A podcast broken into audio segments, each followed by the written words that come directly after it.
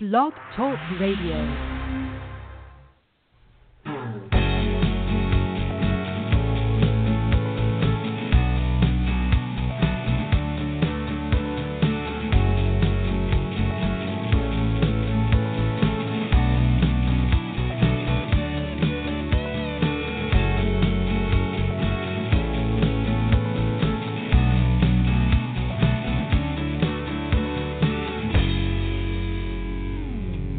Good evening and welcome to Mets 360 here on Blog Talk Radio. I'm your host, Brian Jura, and we're coming to you tonight live after a rare Mets win, just the second time they've won after 10 games.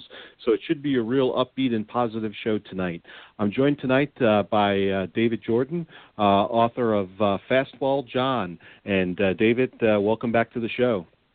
Ah, Brian, thank you so much for having me. It's always a pleasure to hang out and talk Mets. All right, well, let's get right into it. Uh, like I said earlier, the Mets won tonight.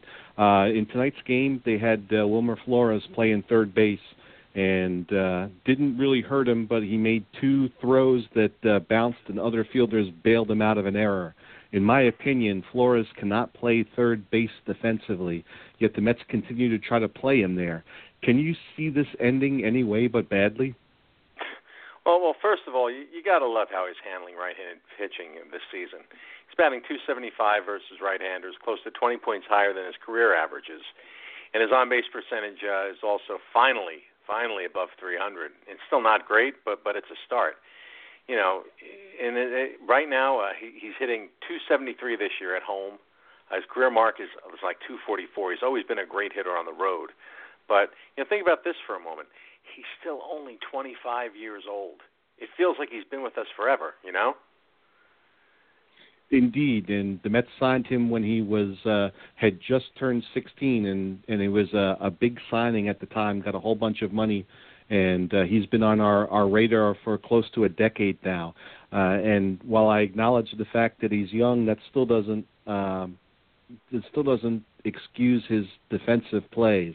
And the Mets keep trying to fit the square peg in the round hole by force feeding him to play third base and and I just don't understand it. And it, it's not like the the brass doesn't watch the game and doesn't see these horrible throws night after night after night.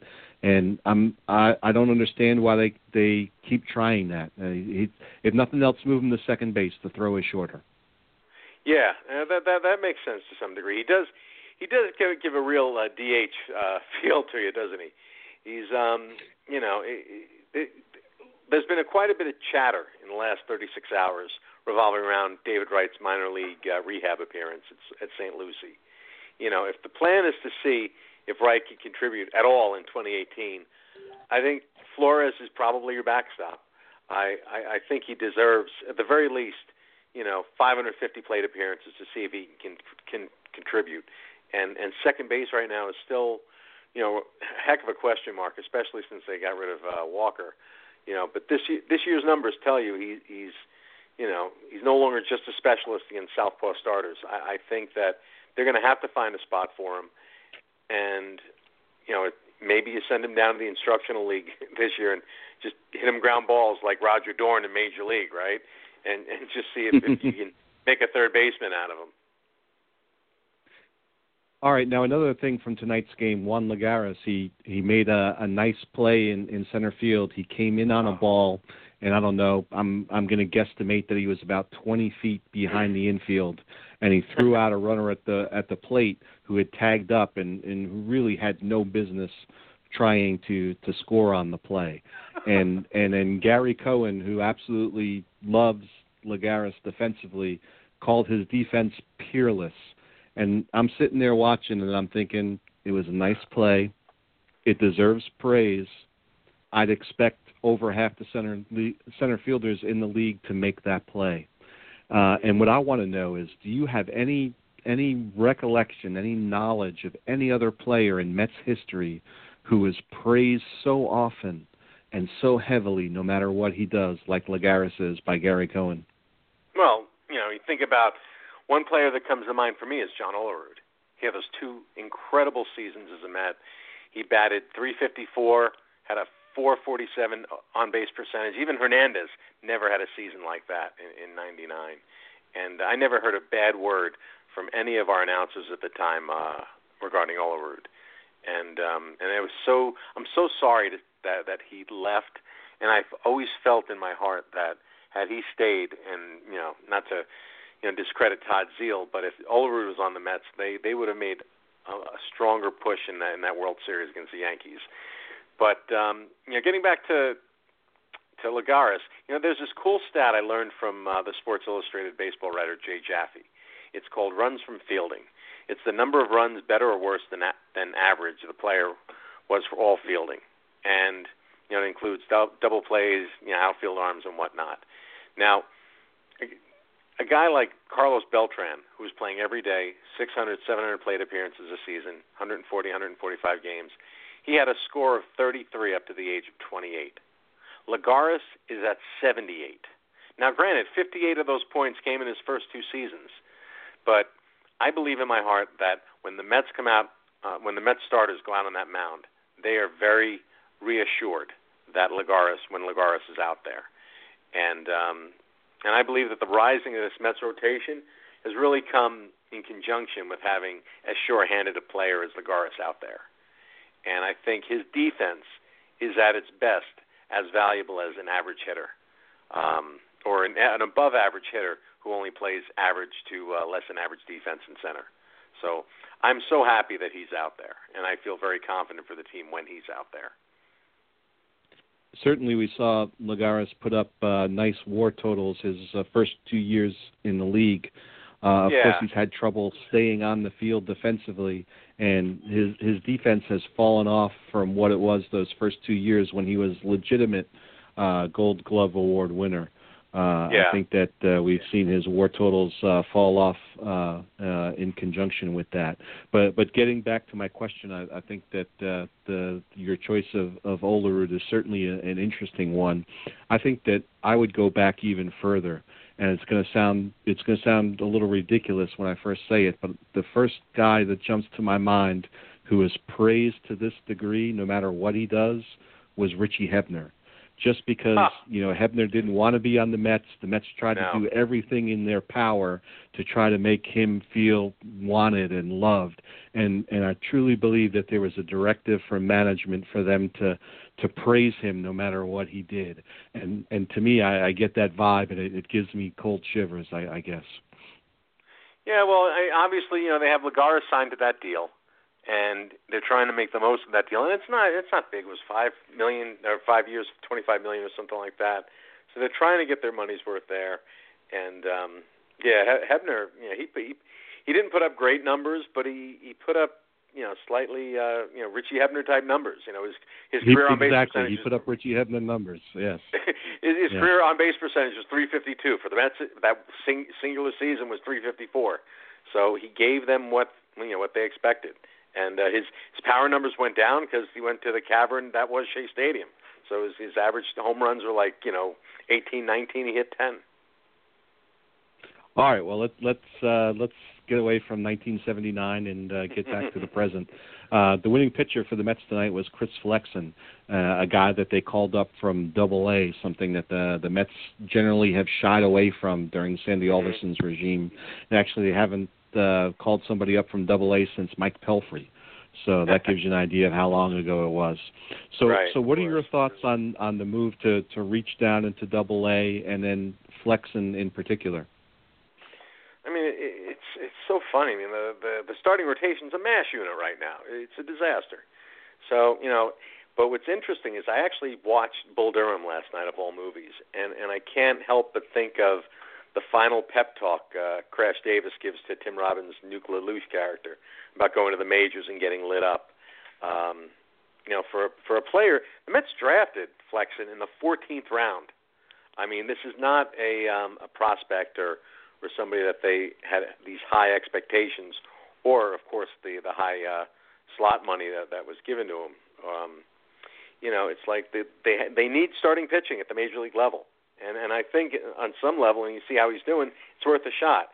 He was enjoying a very nice season for Binghamton, striking out over a batter in an inning. I get a whip in the .70 range, which is you know otherworldly. You know, look, the team wasn't going to get a starter at the trade deadline. They they were not in in, in the playoff mix. their best pitcher in AAA right now is Tyler Pill, a non-prospect who, as you know, was tagged pretty badly in his starts for the Mets. You know, it's a good dice roll, and um, and at the very least, you give this kid some experience, and and maybe he shows something in the spring if there's another issue. Because now now the Mets just have to begin to assume that there's going to be some problems with with the, with some of these starters. I mean, Matz gets hurt every season, and when he's on, he's so wonderful, but he's not on all the time. So um, I, I think this is a good gamble.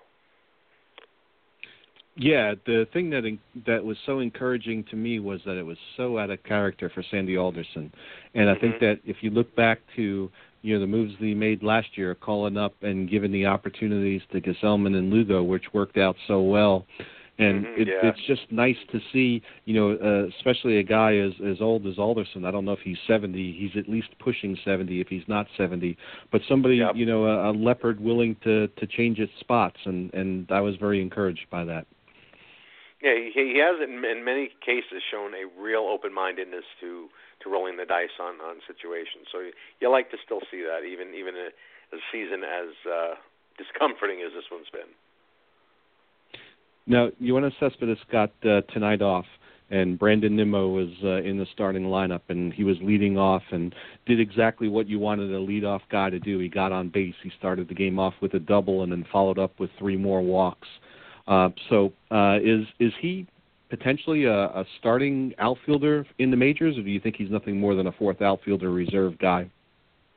Well, you know, he he has shown decent uh, on, on on base for uh, the, the couple of years he's been here. I mean, one year I think it was like 352. This year before the game it was like 364 or something like that. He's 24 now though, and he and he hasn't hit awful for the Mets, but he was lights out la- in, in, at Las Vegas last year. He hit 352, and again, you know, you go back to to his ability to get on base. He was at a, a 423 uh, OBP clip for what that's worth in Las Vegas. You know, but he, he was a little out of sorts this year, and and I think that has to do with with going on the um, on on the Vegas to uh, Flushing shuttle. You know, he had a 227 average in Las Vegas this year. Then that's really out of character for him. I mean, do I think we're looking at Lee Mazzilli? I don't know. Um, are we looking at Del Unser to go back to the 70s? Or for the other old timers, is he Bruce Boisclair as a fourth outfielder? Maybe. I know as a number one pick, the Mets are going to do everything in their power to give him a chance. Although, I, I think I would much rather see Lagares out there at this point. To be very honest with you. Now, certainly no one questions Lagares' defense, uh, but uh, I like to to see a little more offense from from my starters, and and I don't know if if Nimmo has that. You, you mentioned his great on base percentage, but so much of that is from drawing walks. And Mhm. if you draw walks and and hit for power, that's a beautiful combination. But uh, coming into tonight, he had a an ISO less than 100, which is not uh, major league uh, quality. I mean, that's something that you'd expect from your backup shortstop, not from a guy who's potentially a starter. The double tonight was uh, was definitely encouraging, but you know I, I want to see some some uh, some power from him because if pitchers don't fear you, they're not going to throw you balls, and if the walks dry up, then what happens to you?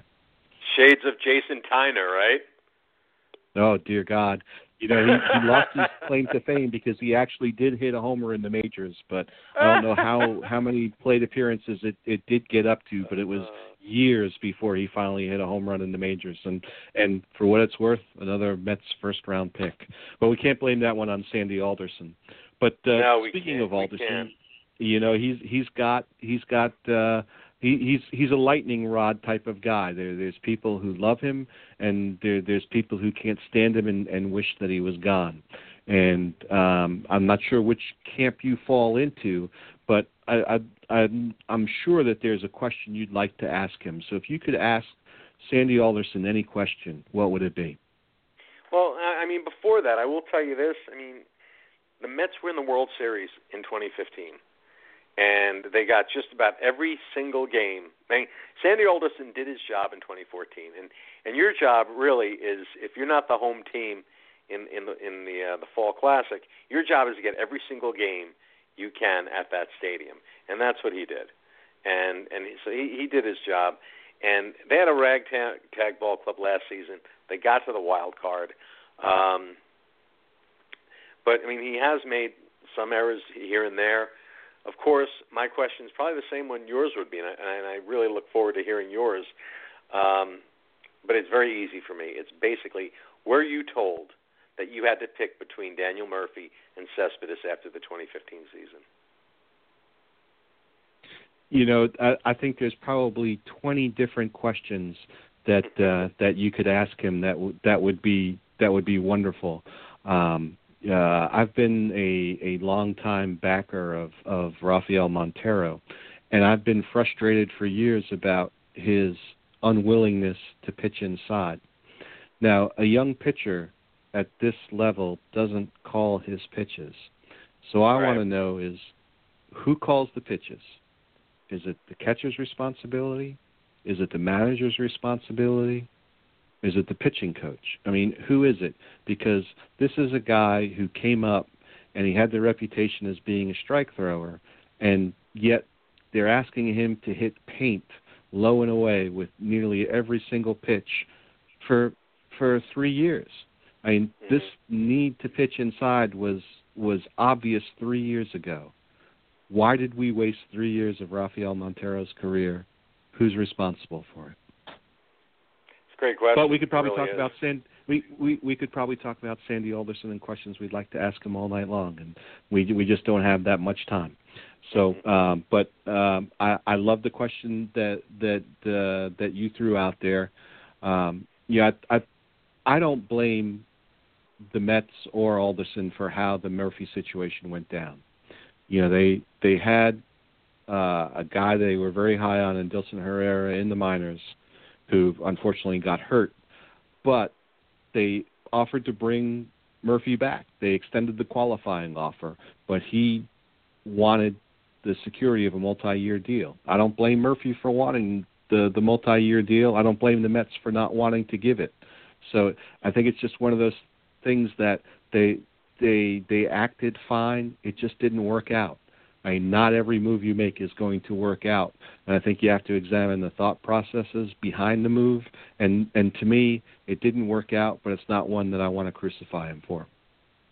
Yeah, I know that, but you, but you had to really look at w- the job that uh, that Kevin Long did. Yeah, you had to see how he was hitting, especially with with Cespedes in the lineup, and and just he was really emerging a- as as a, a hitter with with some increased pop, and uh, just for those those two months that he had, and they were really magical months, weren't they? You know, it was really fun to watch Mets baseball in in July and August and September of 2015. Even even with, after the postseason, which was incredible, and I love it when they beat the Dodgers. I don't know why I like that so much. I don't know. Does it? maybe it goes back goes back to uh, Scioscia and Gooden. Maybe 1988, absolutely, absolutely. but Uh, yeah, I, remember after that series was over, I said I consider 1988 now avenged. But uh, yeah, I, I know exactly what you mean. Now, to me, yeah. Now you were referencing this in in terms of a question that you'd like to ask Alderson, and I guess what I would like to know in in in this thought process, did they loop Kevin Long into the conversation? Because certainly Murphy has credited Long for helping him to make the adjustments in his swing to look to pull the ball more than just being happy to flick it to the opposite field. So I wonder if they asked Long if if they thought that what he did was sustainable or not, or if Long isn't uh, involved in decision making at that level. That's a great question, and then they they definitely, sh- you know, in management you always want to get if somebody has some kind of responsibility and pure objective credit on a success, you want to always loop them in. It's just, you know, egos generally outside besides poor decision making are, are usually the the cause of so many failures, and, and that's terrible. But yeah, if I was him, I definitely would have had Long in that in that dialogue. Well, uh, unfortunately, it, it's water under the bridge at this point. Yeah, but we've is. reached the point in in the uh, in the podcast where we make a crazy prediction. Uh, I'll give you mine, okay, and and then I'll ask you to comment on mine, and then I'm going to ask you for your crazy prediction. Are you ready? go. All right, my crazy prediction this week is that Chris Flexen is in the opening day rotation for the Mets in 2018. How crazy is that? It could be because you know you have these other established, although injured, starters who are expected to be fine, in or or hopefully fine in March. Um, the Mets don't have the depth that that they thought they did. I mean, everybody was saying you know, the Mets has seven starters. What are they going to do with them? Turns out now they have two. So um, that's definitely if, if he he's a healthy arm, and and again he's not an expensive arm even in in terms of draft money. So it's it's going to be. Uh, can Matt Harvey make it back? Is Lugo going to make it back? What's going to happen with Matz? Or are we going to wait until May to see Matz again? Um, I think that's a great, crazy prediction. All right. Well, you didn't give it the full uh, stamp of craziness, so perhaps you uh, you will make a prediction that I will stamp as crazy. What's your crazy prediction? Jose Reyes will be a Met next year. You know, it's funny that you say that because I don't remember which show it was, but uh, six weeks or so ago, I made that same crazy prediction myself. So I think it's crazy, obviously, because I made it as a crazy uh, prediction, but you can see how the planets would align that that would happen because mm-hmm. he can't play every day anymore. Right. And if the Mets if the Mets decide that uh you know they're going to bring uh, Asdrubal Cabrera back, pick up his option, and uh, uh, play Flores and spend their money elsewhere. You could see where having Reyes with the ability to play shortstop and second baseman, and God, on maybe on an emergency basis, even play third, where it would make sense to bring him back on you know something uh, uh, a million a year or or some such contract as that. So oh, I mean, he's I, got I his money definitely... money from the he's got his uh, Florida Marlins money. he he should be. Yeah. You would hope he's fine at this point, and I think he does enjoy being part of the team and one of the elder statesmen, so to speak. Um, I think that you know for the psychological aspect of the clubhouse with Rosario coming up um, I, I think they want to do everything they can to make him comfortable, and uh, and it would probably behoove them to make sure that Reyes is there to kind of walk him through things um, for the most part, and just get him acclimated to to the major league mentality. So that that would be my my thought process. Now, since we're talking about Reyes, let me ask you something because this is something that one of the commenters over at the at the blog has brought up, and he considers and I'm not passing judgment one way or the other. This is his argument, not mine. He considers Reyes a virus, and then he went and listed all of the things that have happened since 2006, cases where Jose Reyes has been on the team, and of course we know the the Mets collapses in 2007 and 2008, and then the the falling apart after that, and then how the the Marlins went from preseason favorites after they signed him to a really underachieving team, and how the Blue Jays played worse after they acquired him and better after they traded them, and how the Rockies didn't do anything once they had them, and laid out an extensive case. So, what's your thought about the the idea that uh, that Reyes does more to hurt a team than to pr- push them forward? Ray, Reyes is like the cousin Oliver of the major leagues. He's a jinx, huh? um, let me think. It, it, he makes good points. He makes good points. Um, I think if the Mets can contain the virus to make sure that he's he's just kind of not infecting Rosario, but but at the very least getting him acclimated to the major leagues, I think it's um, you know it, it, it's a move that they should probably make. Um, you know, but your guy does does he does really make some good points. I think all of us who who followed the Mets for a while still have this this vision of Jose Reyes as the kid who came up, you know, back in 2004 or whenever it was when he was all smiles and and all energy, and it, yeah. it's really hard for me personally to balance the memory of that with somebody being um accused, if not convicted, of domestic violence, and and you know that that still hangs over. And and as far as I know, there's been no continuation of that, and and hopefully that's something that we never ever hear of either with Reyes or anyone else associated with the with the Mets again. But you know we we can never know what these guys are like when we watch them from our living rooms and never get to interact with them on a on a on a daily basis. I mean, we have to depend upon the the announcers and and the broadcasters to to fill in the blanks because they're the ones who get to interact with them. So I, I don't feel comfortable calling anyone uh, a virus or you know it used to be they would call them a cancer. Uh, so I, don't- I don't yeah. feel comfortable. Yeah, I don't, I don't feel comfortable with those terms. But it it does at least make you take a second to step back and say, well, you know, and you know, on paper everything looks good, or from the TV set everything looks good, but how is it really in in person? Well, you know that that's one of the funny things with when I was working with John D'Acquisto on Fastball John. There were so many instances where I would basically say, "Oh my God, he was like that. He did that. That that that." that or, or we were talking about a particular player, and it would be like, "I can't believe he was that kind of guy." You know, I, I was shocked like three or four times when he would we would we'd be talking about some certain player, an all-star player, and and it'd be like, "Oh wow!" And I never thought in my mind he'd be that kind of guy. So you never really can tell. Well, let, let's take a uh, brief detour here. Um, Okay. And and you you you co-wrote Fastball John with John D'Acquisto, which is an absolutely fantastic book, 500 plus pages that uh, I rifled through in less than two days. Absolutely loved it. Cannot recommend it highly enough. If you have not read this book, go out and purchase it. But one thing about this that that you've had the opportunity, and I want to ask you about, is you went to Cooperstown and Yeah. you discussed the book uh, at their author series, and, and that must have been a tremendous honor for you. That was absolutely. Uh, I, I, I was. I was. I was in a daze, and it was. It was 36 hours of an absolute daze. You know, sitting down and and and talking with with fans, people who had read the book, and people who wanted to read the book, and and a couple of reporters who showed up.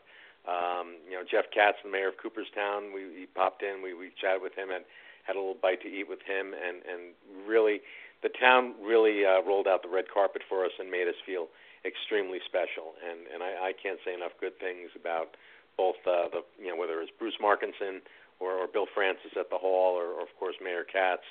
Um, it was such a magical, magical time that we had up there. Fantastic.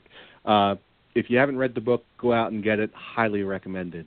All right, let's switch this back uh, on on talking about the Mets, and and as we're all aware of, the Mets had uh, essentially a, a fire sale where they traded almost all of their Im- impending free agents, and I want to know the Mets are are thinking about contending again in 2018. They don't they view this as a, a as a reload, not a rebuild. So, Mhm, yeah. given that, is is there any possibility that any of the guys that they traded end up back on the Mets? Well, you have to think Jay Bruce put up walk year type numbers this year, right? I mean, he he was really he had a, he had a really nice season. Uh, he's hitting 340 over in Cleveland since the trade. Um, I don't I don't think he comes back. It, it would not shock me if he stayed in the American League, although his defense wasn't as as bad as advertised uh, last year or this year for us. Um, I do think if if no quality uh, second base second base options show up, you know, they they take a second look at Cabrera and bringing him back. Neil Walker could come back. He seemed pretty comfortable here, if not always completely healthy. Um, Addison Reed seemed to really um, thrive uh, at Citi Field and, and, and with with the Mets. He's not off to the greatest of starts up in Boston. Um, it'd be nice to see him come back. Who do I think comes back ultimately? I think if they can get a good deal with Addison Reed, they bring him back. Um, and if they can't figure out what they want to do, if they're not getting great reports on T.J. Rivera, I think there is a conversation or two with Neil Walker. Yeah, I think that we would all welcome Addison Reed back with, with open arms. And I think most people would say the same thing about Jay Bruce right now. And I'd certainly be happy seeing either of those guys back on the team. But I would also throw out as a possibility, if he's willing to sign a one year deal, that we wouldn't rule out Curtis Granderson coming back either. Is, is there room for Grand? Do you think in, in that outfield? You know, if if you're not tied to the idea that Lagares has to start, there's no reason that some combination of Granderson and Conforto couldn't man center field. Yeah, that's a thought. Yeah, I, I just I just want to see that that Conforto is, is is just not thinking. Not if he's not thinking about defense, but he's not thinking where am I playing tomorrow, and then he's just focused. I'm going to be in right field for under 50 games, and and I'm and I'm going to put up solid numbers. You know, but um, you know Granderson Granderson's one of the classiest players in, in the game. He's gonna if he's not on a bench, he's going to be in a broadcast booth next year that that's my crazy prediction. Curtis Granderson is going to be um, on on the Fox uh, Saturday afternoon late afternoon game. Of course, we have to hope he doesn't turn around and, and win a World Series ring with the Dodgers and, and look to re up with them. Well, we are all out of time. Uh, David, thanks for joining us tonight. The uh, the time flew by, and uh, I hope you'll uh, consider coming on again in the future. Anytime, Brian. This is an absolute pleasure. Thanks. Thanks so much for having me. Please tune in again uh, next Wednesday at 11 o'clock p.m. when we'll have uh, Wall Street Journal and Yahoo Sports contributor Michael Salfino. Good night, everyone, and goodbye.